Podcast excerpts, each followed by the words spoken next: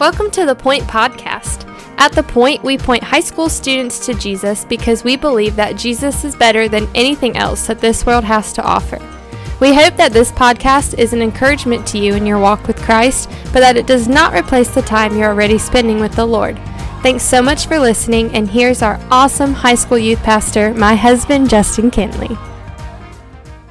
Hey, what's up, students, man? Happy Thursday, and man, what an awesome night, man, at student night last night. It was so good to see just, man, frankly, so many of you there, and then to walk through Mark and uh, talking about being available to God, how God can use ordinary, messed up, broken people. Uh, man, I, I was just such a good night, man. I loved being there, and I loved worshiping the Lord with you, and so thank you for being there, and uh, man, already looking forward to Sunday in life groups, and then next Wednesday as we continue to walk through the Gospel of Mark. But today, we're continuing to make our way through Malachi. We are so close. We're so close to finishing up the minor prophets, and we already have the next book in mind that we're going to go through, and I'm excited for that. But today, we're in Malachi chapter three, verses six through uh, fifteen. And what we're going to do, we're not going to read all that because um, just that's a lot of verses. So I hope that you read these on your own, because remember, th- this is never supposed to take the place of you being in the Word. We just want to help you do that. We want to just provide a resource and assistance to help you get in the Bible. And so uh, I do want to read the first couple verses, though, because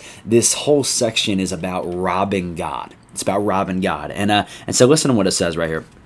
It says, "For I, the Lord, do not change.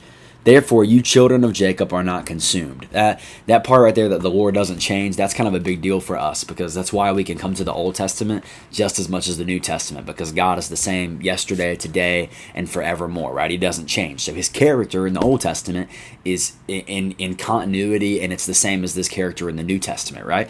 So then he says, "From the days of your fathers, you have turned aside from my statutes and have not kept them. Return to me, and I will return to you, says the Lord of hosts. But you say, how shall you? How shall we return? Will man rob God?" And look at what God says. "Yet you are robbing me. But you say, how have we robbed you?" So, so they're like, but God, how have we robbed you? Like, what are we taking from you? And look at what God says. "In your tithes and contributions, you are cursed with a curse, for you are robbing me, the whole nation of you." And I love what God does right here. It says, "Bring the full tithe into the storehouse, and there may be food in my house, and thereby," listen to this, "put me to the test, says the Lord of hosts, if I will not open the windows of heaven for you and pour down for you a blessing until there is no more need." So, so what's happening here is the people of Israel, they are not bringing their tithes and their contributions to the Lord, right? If you go back in Leviticus, they're supposed to bring, man, man a certain cut, ten percent of the fresh fruits of their fresh grain and all that stuff to the house of the Lord, which is where we get the idea of tithing today, right? That they, man, ten percent from what I make, right, right off the top of my paycheck, comes back to the local body of Christ. I, I give it to the Lord, right? That's what we're We're talking about here.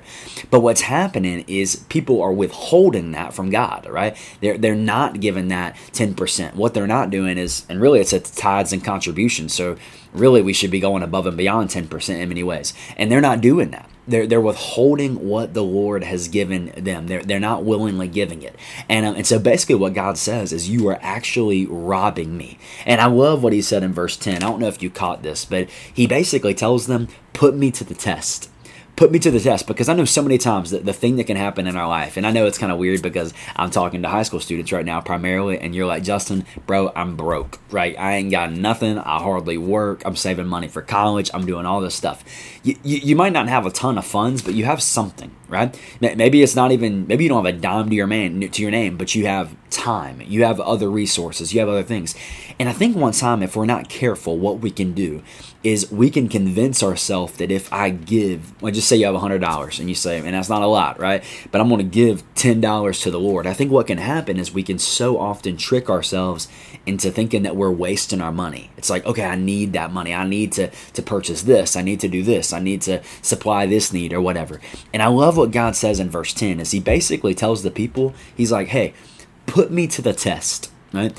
put me to the test. He says, you think in giving up your resources, it's going to prohibit you from living and experiencing life and life to the full. But God literally says, put me to the test and give me that tithe.